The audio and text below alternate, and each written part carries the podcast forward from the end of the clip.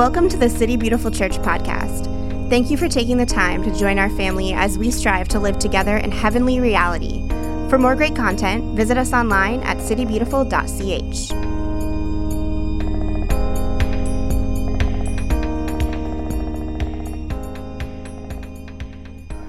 Good morning, church. That's what I'm talking about. Good morning. My name is Jenna. I'm an elder here at this church. Small group's real excited for me this morning. Love it. Um, welcome, welcome, welcome. We are continuing on in our Eureka series today, studying Moses. And in this series, we're turning back to the Old Testament narratives as a way for us to get to know Jesus better. Um, and the Old Testament, right, is this, this massive, epic, true story of how God came to redeem the world through his Messiah. Messiah meaning the one who saves. And Moses, we're studying him as a typology, right? Or a person in scripture who acts as a partial type of what Jesus could be in his fullness. I always mess up that sentence. So, what Jesus could be in his fullness. So, when we look for Jesus in the ancient Old Testament text, we get a deeper appreciation of what God's been up to this whole time. And Moses was a prophet, right? Um, he spoke face to face with Yahweh, which is a little tricky. Um, he rec- he's recognized as a deliverer, a covenant mediator, a ruler, and his kind of mar- Moses' kind of larger than life status as a prophet was designed by God as a template from which other prophets would be measured. So Moses' story shows us characteristics of God that are imperative to understanding the fullness of the Trinity. And so I'm going to be using the word Trinity a lot. Um, and what I mean by that is the fullness of the Trinity God, Jesus, the Holy Spirit. Okay? Um, I'll use the word triune a lot too. So that's what I mean, Trinity. So here's our thesis. When we see the parallels between Moses and Jesus, we are in awe at the vastly different types of power and grace that we are that are used to point us into holy worship of the one true triune God. So, if we only look at the New Testament Jesus, we miss out, right, on a lot of God's characteristics. We miss out on learning a unique part about his righteousness and his power and his glory. C.S. Lewis wrote a book called Surprised by Joy. It's a bit of an autobiography, and he writes in it I have approached God or my idea of God without love, without awe, even without fear. He was, in my mental picture of this miracle, to appear neither as Savior nor as Judge, but merely as a magician. And when he was done with what was required of him, I suppose he would simply, well, go away. It never crossed my mind that the tremendous contact which I solicited should have any consequence beyond restoring the status quo. So he's saying this kind of young and somewhat foolish Lewis is saying that's how I approached God in the beginning, but later in life, he goes on to say that he um, is filled with awe towards God, holy trepidation, and love. And that's our goal to continue to mature in our faith through this series, looking back at the Old Testament to grow in intimacy with the Trinity. So, so far on this path, we've studied Adam and Eve, Abraham and Isaac, Jacob, and now we're to the part of this Israelite story we come to know Moses. From last week, we'll, we'll, we'll, I'll catch you up historically. Jacob had a bunch of sons. He really loved Joseph the most. His brothers were really jealous of him, so they sold him into Egypt for slavery. And God hooks Joseph up with dream interpretation, and he rises through the ranks of Egypt and becomes second in line for Pharaoh. When the famine comes, God also hooks him up to help them out with that. And when his brothers come into Egypt to say, Yo, we're really hungry, we need some more food, they interact with Joseph. There's a big, huge, wonderful family relationship mended, and eventually the Pharaoh at the time is like, yo, Joseph, just bring your whole family over to Egypt. They can all live here. So the, the Hebrews, Israelites move over to Egypt. They settle in this land. They can live without being bothered. And that's where we, that's where we got. And then a new Pharaoh comes into power, and the Bible says, to which Joseph meant nothing, and they become very threatened by the Israelites. They're growing in number, they're very numerous, they're getting a little strong, they got a lot of sheeps, goats. I don't know, that was like the currency, right? Um, and Pharaoh uh, sees them, and he's like, these people are different. They're not really down for saying that I'm the best God in the world. Um, and so he starts to oppress them. Pharaoh decides to make them his slaves. He oppresses the Hebrew people. They were forced specifically to work in the fields and make bricks for his storehouses seven days a week without rest. And they were, they were treated really horribly. And Pharaoh's great plan was to kill all the firstborn sons in the Hebrew area. So he says to the midwives, like, just kill if the boy is born a, a, boy. If the boy is born, if the child is born a boy, kill him. If it's a girl, you can save him. And the Hebrew women, as usual, women are freaking baller, and they decide to make up all these, these the Hebrew midwives. They're making up all these reasons, like, oh, these Hebrew women, they just go into labor so fast, and we can't get to them. Sorry, sorry about that one. So we see it's really kind of cool. Not the point of this message, but we see women standing up against this oppressive regime you know, trusting in their God and saving an entire generation of Israelites. And that's where we meet Moses, little baby Moses. There is a lot to Moses, so, so, so, so much. So if you haven't read the whole story of Moses, I'm trying to pick just bits and pieces, and it's a lot. We're gonna, we're gonna get through it. But start in Exodus, read it all the way through till Moses' death. There's really boring parts in there. Read them anyways, at least once in your life. Skip them for now. See the majesty of this whole story. It's pretty stunning. So this morning, if it seems like a lot, this is what I want you to do. I want you to take that piece of paper that you have, and I want you, the paper isn't special, so if you just journal, just write it on your journal. Write the words, What is God up to on the top? And I want you to think, What story sticks out to me the most? That's what I want you to meditate on throughout the week. See what the Lord's up to in your life. So, what is God up to? That's what we're going to be curious and ask this whole time. So, Moses' mom gives birth to a baby boy and she hides him for three months. And when she can't hide him anymore, she makes a basket. She puts it down the river where she knows Pharaoh's daughters like to go. Pharaoh's daughters find the baby. They say, "Oh, this must be one of these Hebrew babies." Um, and it take, actually takes it back to the Hebrew woman and says, "Can you wean this kid for me, and I'll come back." And so it says that um, later on, Pharaoh's daughter came and adopted him. So we've got a baby born from one culture, able to stay there for a little while, goes and starts to live in a new culture. Um, and he grows up in the Egyptian court. So we don't have a lot of information about the way that Moses grew up, but we do know from his future actions that he was educated in religious, civil, um, military matters. He know that Egypt was controlling Canaan and Syria, parts of it. So he, he knows all about this stuff. He also knows that Pharaoh is abusing the Hebrews. And at some point in his life, we don't know when, he finds out about his heritage, his, his birth heritage, and he gets curious and he goes over to see how the Hebrews are doing. And when he gets there, he sees a, an Egyptian man beating a, a Hebrew slave, and he kills the Egyptian man and he hides the body. And the next day he comes back and he sees two Hebrews fighting. And he's like, What the heck? Isn't it bad enough that we got the Egyptians fighting? Why are we in fighting with, their, with, these, with ourselves? And um, woohoo. Um, and the Hebrew guys are like, Who made you king over us? Right? What are you going to kill us and bury us too? And Moses freaks. He thought he got away with it. Eventually, the Pharaoh finds out and he goes to kill Moses. So Moses flees. Moses flees um, that place and he goes to a place called Midian. It's not a very easy trek, makes it seem like it is, but it isn't. So he goes to Midian. On his way, he stops at a well um, to get some water, and seven daughters of a, a, Midian priest, his name was Jethro, come along to get some water for their flock. And some shepherds come along, they start to like rebel rouse with them, and Moses helps them fight off these guys. And they're like, Come back to our house, our dad wants to meet you. So he goes back to the house, and um, this is like 45 chapters I'm trying to summarize for you. It goes back to the house, and eventually he marries one of the daughters, Zipporah. Um, and he starts to take over um, Jethro's flock. So now he got a guy who was in the Egyptian court raised, and now he's shepherding this priest's flock. And one day he sees, we all know the story, a bush on fire, but it's not being consumed. And he, again, is curious. We're going to read it together in the message. Exodus 3 There the angel of the Lord appeared to him in flames from fire from within the bush. God calls to him from within the bush. Moses says, What is going on here? I can't believe this. Amazing. Why doesn't this bush burn up? God saw that he'd stopped to look. It's funny, how long was he waiting? God called him out from the bush, Moses, Moses. And he says, Yes, I'm right here. God said, Don't come any closer. Remove your sandals from your feet. You're standing on holy ground. Then he says, I am the God of your father, the God of Abraham, the God of Isaac, the God of Jacob. And Moses hid his face, afraid to look at God. God said, I've taken a good long look at the afflictions of my people in Egypt. I've heard their cries for deliverance from their slave masters. I know all about their pain, and now I have come down to help them, pry them loose from the grip of Egypt.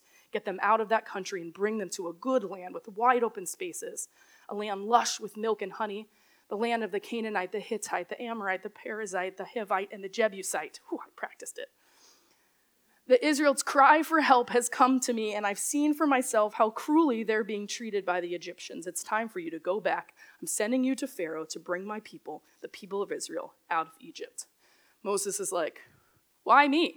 What makes you think that I could ever go to Pharaoh and lead the children of Israel out of Egypt? And God says, I will be with you. And this will be proof that I'm the one who sent you. When you brought them out of Egypt, you will worship right here at this very mountain. Moses said to God, Suppose I do go to the people of Israel and tell them, The God of your fathers has sent me. And they ask me, Well, what's his name? What do I tell them? God said to Moses, I am who I am. Tell the people, I am has sent me. All right. So we've got a life in royalty. He still feels a connection with his Hebrew people. He makes rash decisions. He's a murderer. He's an outcast from his home. He's a foreigner in a new land. And he, call, he is called on by God to lead people out of slavery against a very powerful ruler. He's not eloquent, he doesn't speak very well, people believe he had a stutter.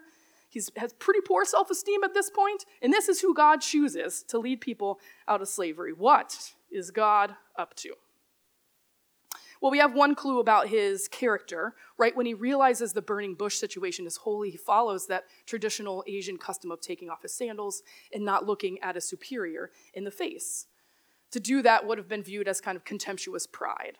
So we can see something here. He's understanding that he's in the presence of something holy. And Moses, not unlike the rest of us readers, are like, okay, that's cool, but they're not going to listen to me, and I don't really know what to tell them. Which God are you? So he's a part of a culture that has kind of been rubbed off by the surrounding cultures to believe that there are different gods.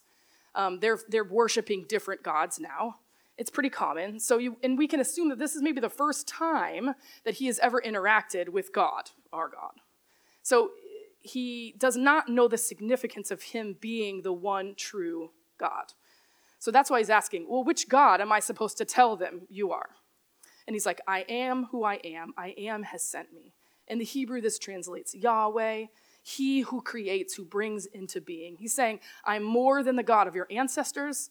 I'm way more than those household gods that you guys worship, and I am the God of all being. He is setting himself apart. And Moses like, okay, all right, I, I get it. They're, they're not going to listen to me. And they go back and forth and back and forth. He's like, do it. And Moses is like, I can't do it. And it's like, do it, don't do it. And finally, God's like so pissed off. He's like, fine, take Aaron, your brother, and he will speak the words. I will speak to you, and Aaron will speak them to the people. Be like you talking to me. He's like, great. Let's do it. Oh, also, he gives them like this magic stick that he can use to perform lots of miracles, tricks, or miracles, or no, they're miracles, to prove how powerful he is. Um, so he goes back to Egypt and he gets with his brothers Aaron and they go talk to Ramses II, who is now the current Egypt, Egyptian ruler. And they say, We've talked to the God of Israel and we need to go into the wilderness to sacrifice. We want to worship him. He's asking Pharaoh to let them go worship in their own way, practice Sabbath, etc. And it's important here to see that God's first reasoning for freeing the Israelites is for worship. It's a big statement. It's saying, Your gods aren't as important to us, and you, as the king, are not that as important to us. We want to practice in a new way.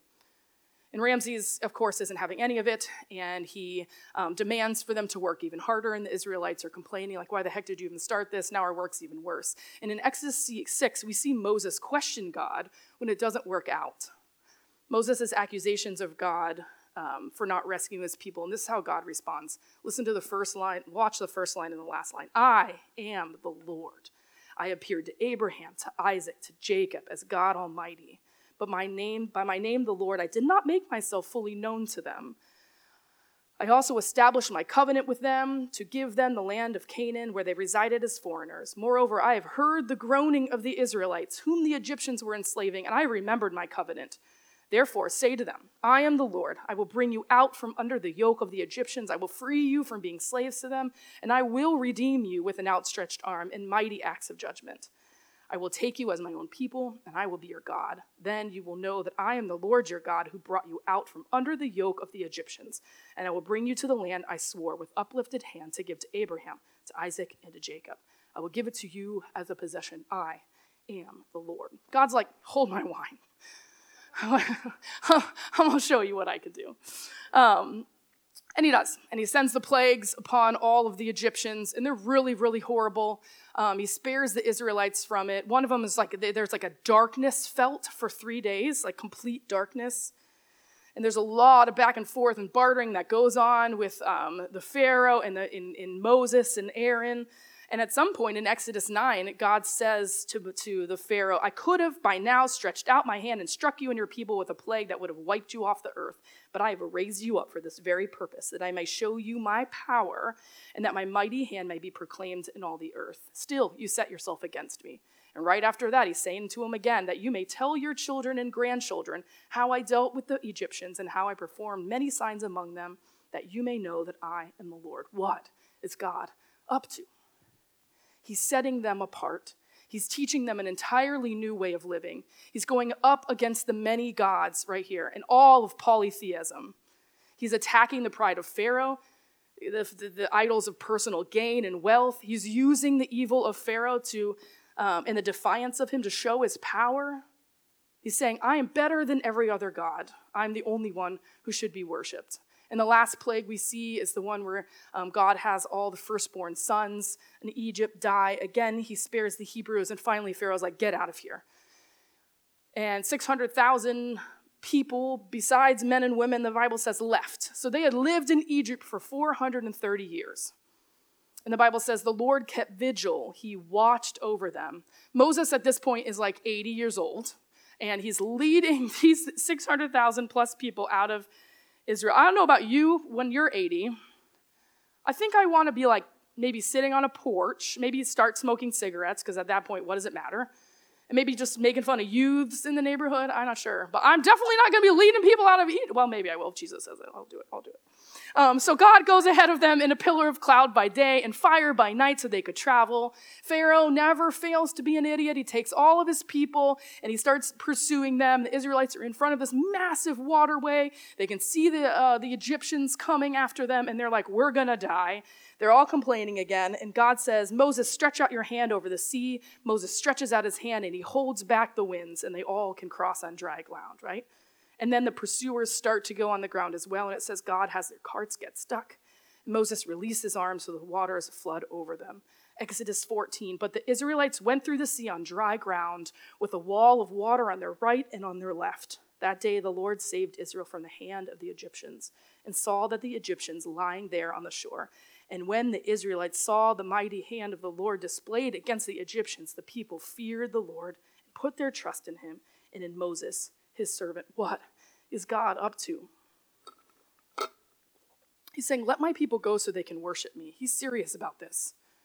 Why free them? Why with such devastation? God's saying, This is how I deal with evil, oppression, slavery, and worship of anything that's not me. He wants to show the Hebrews his, the glory of the Lord and the Egyptians his mighty hand, to remind everyone that he keeps his promises, that he is a God who protects, that he is a God of rest. So they go wandering, and subsequently they don't have much to go on except for relying on Moses and Aaron's words, and God provides all these miracles for them and food, bread, quail, water. Pretty soon in, Moses says, Hey, everyone, God wants to talk to us, so we need to go down to this mountain. In Exodus 19, we see On the, on the morning of the third day, there was thunder and lightning and a thick cloud over the mountain and a very loud trumpet blast. Everyone in the camp trembled. Then Moses led the people out of the camp to meet with God, and they stood at the foot of the mountain. Mount Sinai was covered with smoke because the Lord descended on it in fire. The whole mountain violently trembled, and God called Moses up to the mountain. So the glory of God settles on this mountain. He calls Moses up to it. Moses goes for 40 days. And during that time, he has that incredible encounter again with God, and he gives him the Ten Commandments and all these laws. And when the Lord is finished, um, Mount Sinai, he gives him the tablets of the covenant, and it says it is scribed by the finger of God on the stone. Uh, 40 days is a long time to be missing your leader. Um, I get why they're starting to get worried. Um, he's been gone a while. One time I was uh, going to get my hair done in Chicago with three little babies at home, and I was red, and I wanted to go blonde. And if you know anything about that process, it takes a very long time, right, Ellie? Um, so at 1 a.m., I get a text from my husband that's like, Is this one of those times that you said you're getting your hair cut, but you're like never gonna come home? Um, uh, guy's really starting to sweat. So the people are starting to sweat. And um, while he's gone, they get antsy and they start to think, well, this God isn't doing it for us, so let's just make another God. So they talk Aaron into creating a golden calf and they start to worship this golden calf. And God's like, you got to get down to your people because they're going crazy down there. They have made this calf and they're saying, These are your gods, Israel, who brought you out of Egypt. And I love this relationship between Moses and God. It's so neat. Oh, listen to this interaction. God, I have seen these people, and they are stiff necked people. Now leave me alone so that my anger may burn against them and that I may destroy them. Then I will make you into a great nation. Moses sought the favor of the Lord his God. Lord, why should your anger burn against your people whom you brought out of Egypt with great power and a mighty hand? Why should the Egyptians say it was with evil intent that he brought them out, just to kill them in the mountains and to wipe them off the face of the earth? Turn from your fierce anger, relent, and do not bring disaster on your people. Remember your servant Abraham, Isaac, and Israel, to whom you swore your own self. I will make your descendants as numerous as the stars in the sky, and I will give you the descendants all the land I was promised them, and it will be their inheritance forever. Then the Lord relented and did not bring on his people the disaster he had threatened. It's cool. Moses comes down from the mountain, he is ticked he takes that thing, he, golden calf, gets all the people together, does real weird things with it. Read the story. And um, he reams the people out, and a whole bunch of people die.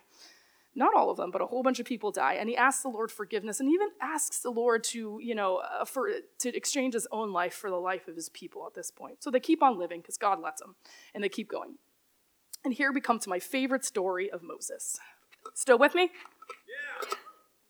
At some point in the wandering, Moses is super confused as to what the heck is going on. We'll have a slide later about the a route, but it's like you're going back and forth, and it's very pointless, it seems. Um, and it's at this time where he starts to question God, like, kind of like, is he going to pull this off? And what does he do? He asks God to show him his glory. And God's like, okay, I'll let my goodness pass in front of you, and I will proclaim my name, the Lord, in your presence. I will have mercy on whom I have mercy, and I will have compassion on whom I have compassion. But God told him, You won't be able to see my face. I will hide you in a mountain. I will hide my hand in front of you so that you can't see my face, because anyone who sees my face can die. But I will hide you and I will cover you, and when I've passed by, I will allow you to see my back. Cool. So Moses gets two more tablets. He goes up to the mountain again, and God does exactly what he says. He proclaims his name, the Lord, in front of him. He shows him, he hides him. And Moses comes back down uh, after having this encounter off the mountain, and he is glowing. They're all afraid to come talk to him. He's literally glowing. Everyone's afraid to come near. And so, what happens from there is he has to put a veil over his face. And whenever he goes into the presence of God to speak to him, he takes his veil off. And from then on, every time he comes back out, he puts the veil on. Their relationship is so cool.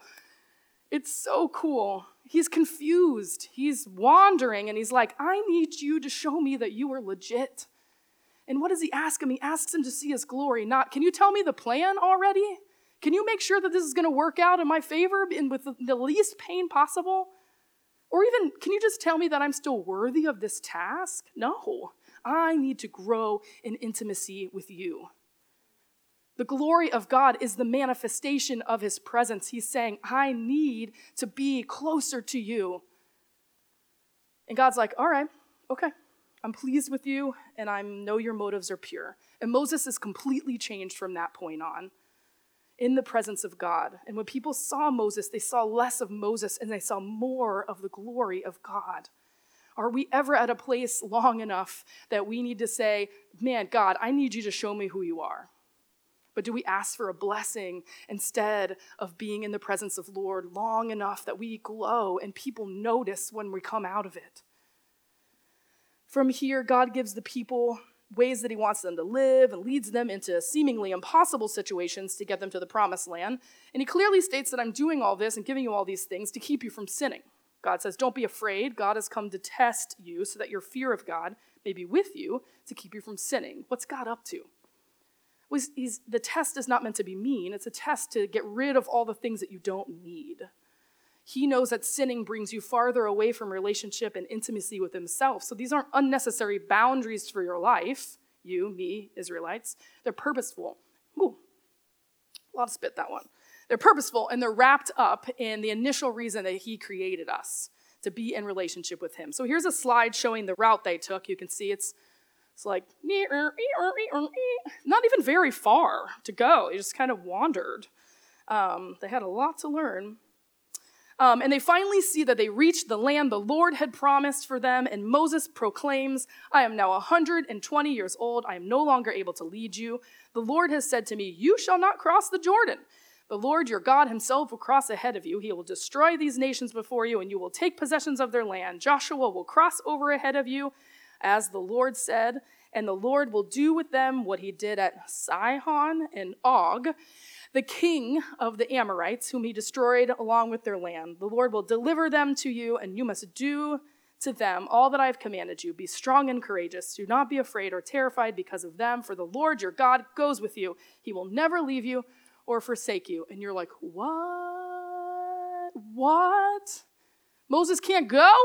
Do you see what he had to deal with for 40 years? This is insane. Right?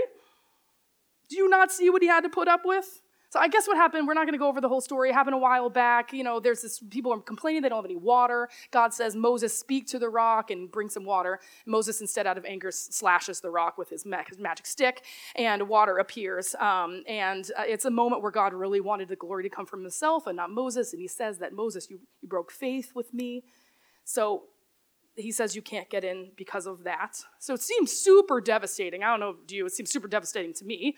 Done way worse than slash a rock with my magic stick. But we see the promised land as the end goal. And we don't really get an account of Moses' reaction. We, God tells him he's not going to get in. And then the next verse, he's blessing all the tribes. And then the next one, he's like, yo, guys, I'm not going to go with you. Joshua's going to take you. God's going to go ahead of you. Everything's going to be okay. He seems pretty content for a guy who puts up a fuss about all sorts of other things. It's if Moses knew that getting into the promised land was not the end goal, but being in relationship with God was the goal the whole time. And in Deuteronomy, it tells us that God took Moses on top of the mountain. He shows him this beautiful land, and then he dies, and God buries him. And he makes the point to say that he had a lot of life in him.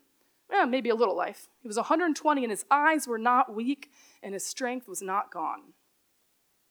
And the story ends with this word in Deuteronomy 34 Since then, no prophet has risen in Israel like Moses, whom the Lord knew face to face, who did all those signs and wonders the Lord sent him to do in Egypt. To Pharaoh and to all his officials, to the whole land, for no one ever shown the, has ever shown the mighty power or performed the awesome deeds that Moses did in the sight of Israel. What is God up to? Why does he use Moses? Numbers 12 tells us that Moses was the most hum- humble man, more humble than anyone on the face of the earth. And at one point in the story, the Israelites are like complaining about Moses, and this is what God says When there is a prophet among you, I, the Lord, reveal myself to them in visions. I speak to them in dreams, but not this is not true of my servant Moses. He is faithful in all of my house. With him I speak face to face, clearly and not in riddles. He sees the form of the Lord. When why are you, why then were you not afraid to speak against my servant Moses? Dang. God's like, shut the H up. What a relationship. So I just want to stop here. I want to breathe. I want to take in the majesty of all of this story of what God has done through Moses.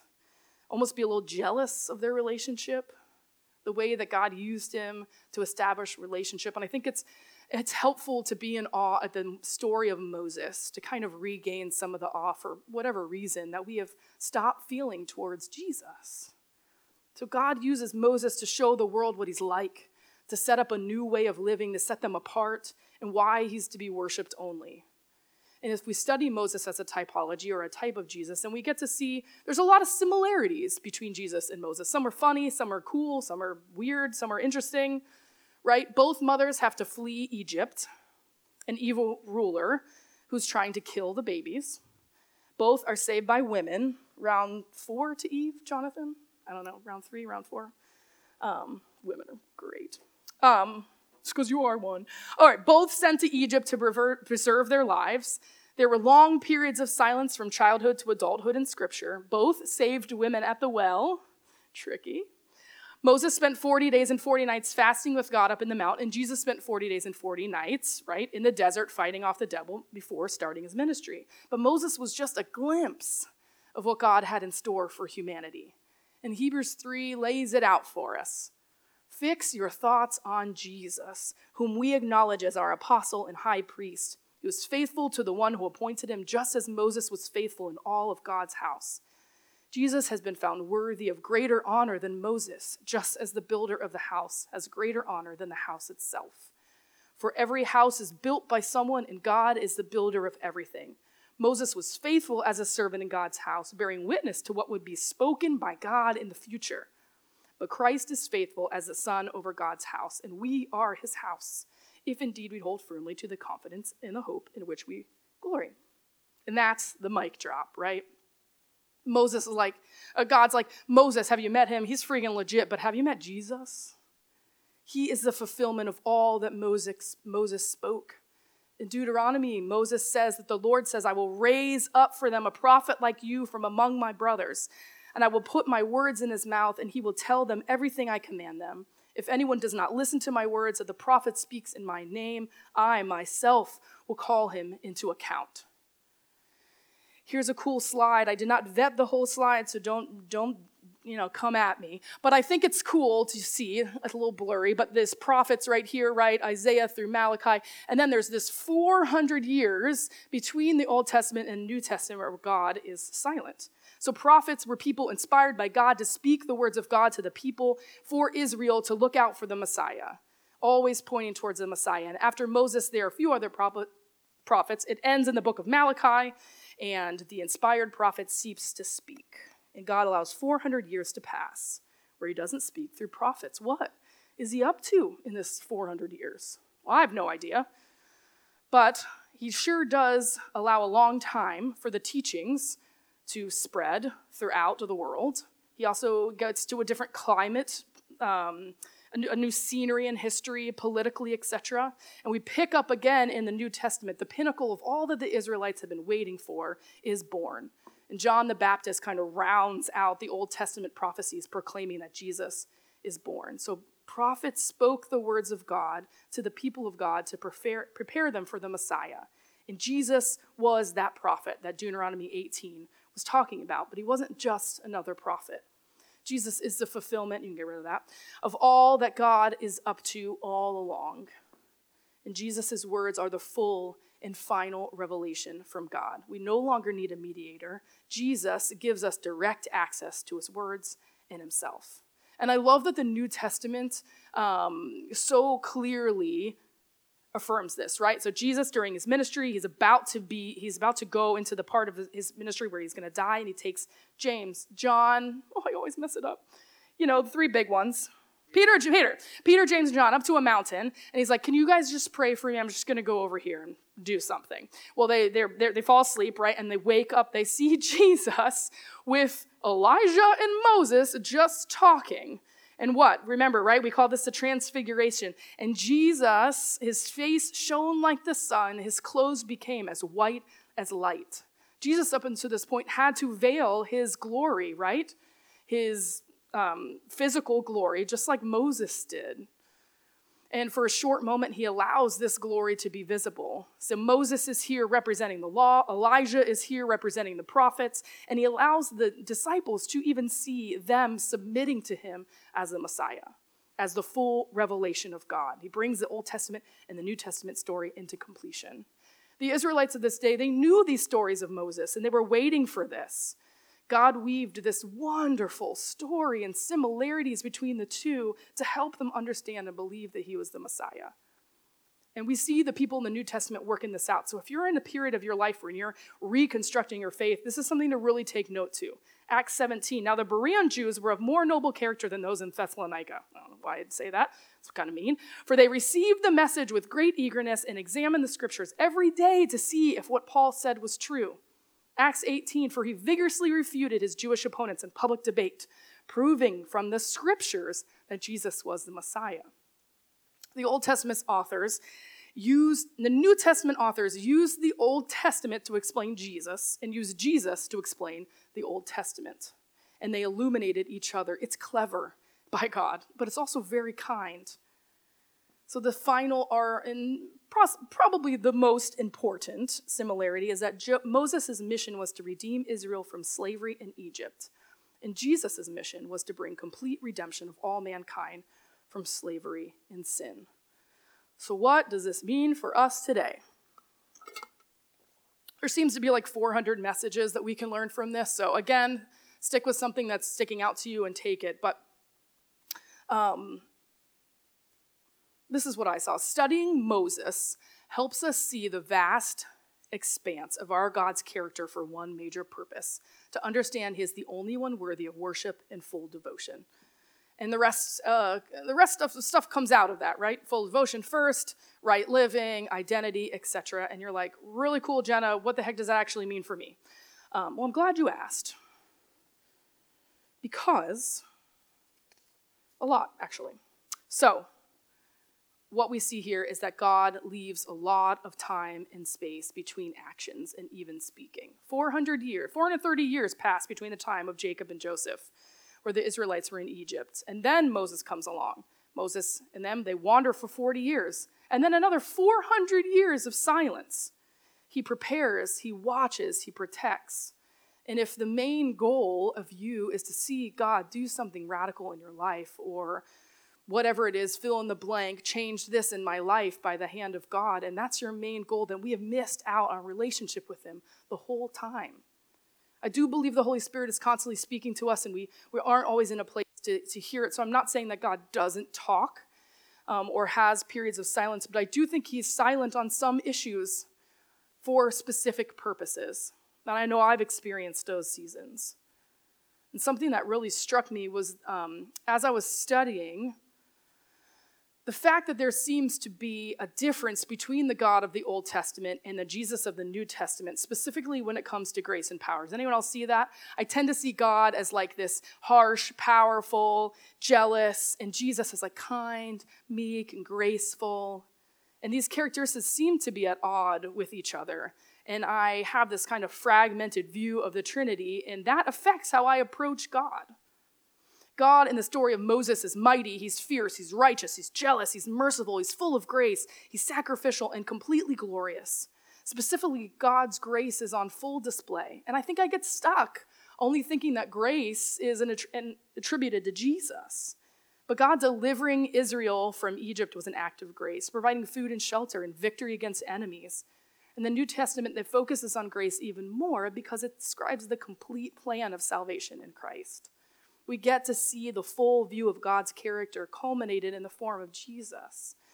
And God uses power to set his people apart, to free them from the Israelites in idolatry, to establish a new covenant and protect them physically through war in the Old Testament. But he also uses great power in the New Testament self control and miracles and freeing people from sin, casting it out. And the ultimate power is laying down his life, right, for us. And I love this full view of the Trinity. All my life, I've learned he's omnipotent, but here in this story, I see he's all powerful. Power to shake a mountain, to come down like fire, to destroy enemies, but also the power to resist the devil over and over, to fight demons, to free people of them, to defeat the devil once and for all on the cross. He establishes a different kind of power in the New Testament through Jesus, one that's born out of humility. And the Israelites already knew this Old Testament power, powerful side of the Trinity, and now they needed to experience the other in Jesus. And so do we. And just like the C.S. Lewis text that we talked about earlier, he's bigger than our minds will know or ever comprehend. And realizing that he's that great and that mighty and that powerful seats us under our rightful place where we should be underneath his rule. And the full view helps us in relating to the Trinity. So, do we need to be reminded this morning of God's power? Are we blown away by this beautiful plan that starts with our rebellion and ends with our justification through grace? Are we in awe? Are we putting ourselves in a position of awe? Or are we so in control of everything that goes on in our lives that we have no room for God to sweep us off our feet? No room for God to surprise us? Why wander in the desert for 40 days, 40 years, 40 days? Well, it sure strips them of all control, right? And anything that they used to rely on. Are you in a wandering place or have you been in a wandering place? And instead of being curious the whole time, what is God up to? We're mad at him for not moving fast enough or changing the circumstances to demand our desire for a better life. Or maybe we blame him for not listening to us or caring enough to shift things our way so that life is easier and better. So easily we shift into these people who use God only to get what, we, what he can do for us out of it. And maybe he's leading you or has led you through a big season so we can learn to rely on him more and alone for our source of life instead of these other lesser gods. Side note, they can be really good things, but they're not as good as God. And we can surely ask God for better things, right? I mean, there was the promised land in, in, in all. He wants a better life for us. But make no mistake, the point isn't the land. The point is how we are changed along the way of being in relationship with Christ. Are we sitting in that relationship long enough that we are glowing when we come out and people get to see us be changed because we experience that love? Or maybe you're like me and you need to hear God believing, believe God saying this over you. I am the God of your father, Jenna, the God of Abraham, the God of Isaac, the God of Jacob. I've taken a good, long look at the afflictions of you, Kristen, Ellie, John, I've heard your cries for deliverance from the sin that enslaves you. I know all about your pain. I send Jesus so that you're free of it, and now you have the Trinity interceding on your behalf to help, to pry you loose from the grip of this world, these idols, this sin, to bring you out of this enslaved state. And I aim to bring you to a good land with wide open spaces, a land lush with milk and honey. Your cry, Katie, Steve, Jackie, has come to me for help, and I've seen for myself how cruelly being in bondage to the sin is treating you. And it's time for you to go all in with Jesus and speak out against the devil and let you be free from the Egypt that you're in. Guys, God's always fighting on your behalf. He's always fighting to defeat lesser gods in your life. What do you need to be delivered from? What do I need to be delivered from? What gods or sin do we need to put to death? And sometimes it's a one and done thing, sometimes it's not. I know for me, I'm constantly battling is if what I do good enough, right? I was a kid born in the late 80s and 90s, and there was this Christian subculture and this false truth that anything you did for the Lord had to be huge, right? You had to be a missionary. I don't know if anyone else grew up this, Methodist church, but um, you have to be a missionary, or you have to adopt 100 children, or be save these people in a huge conference. Like, and anything less than that, wasn't good enough for God. That's how I grew up. And that, so you can imagine, right? Now I'm mom of three kids. I do more laundry all day than anything else in my life. I wash dishes all day. I go to work. I've lived in Central Florida my whole life, not in Africa as a doctor. Um, and it is a constant reminder every day to my broken soul that I have not lived up to my potential. That's, that's the lie. Sure, I work as an NP for people living with HIV who don't have insurance, but that's not big enough. Spoiler alert, it's never, ever, ever going to be big enough. And that's what I'm slowly learning. All my life, I realized that my, my soul can never settle, that I was okay with God. Sorry, it's super fresh in me because it didn't look like all of that. And over the last three years, I realized that I can't even ever rest because rest equals laziness, and laziness equals not using my talent for the kingdom of God where I'm supposed to be doing all these magical things.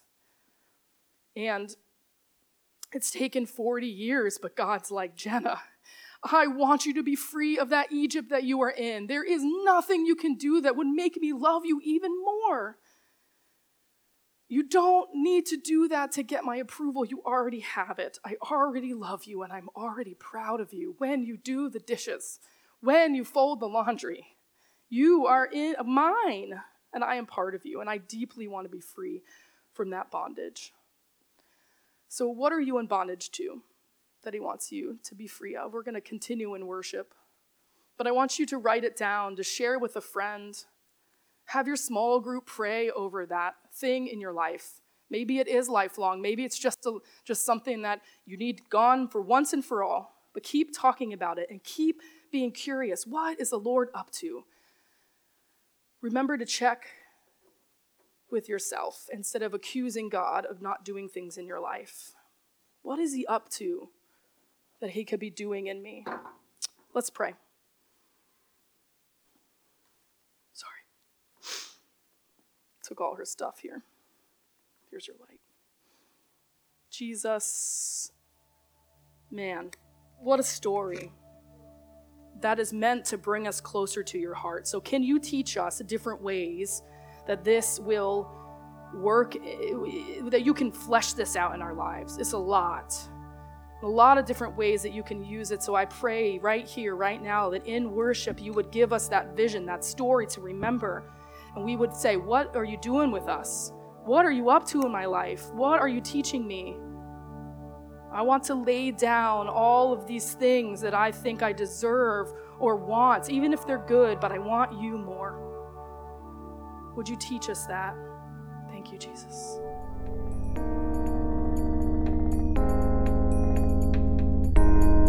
This has been the City Beautiful Church podcast. To stay connected, follow us on social everywhere at City Beautiful CH.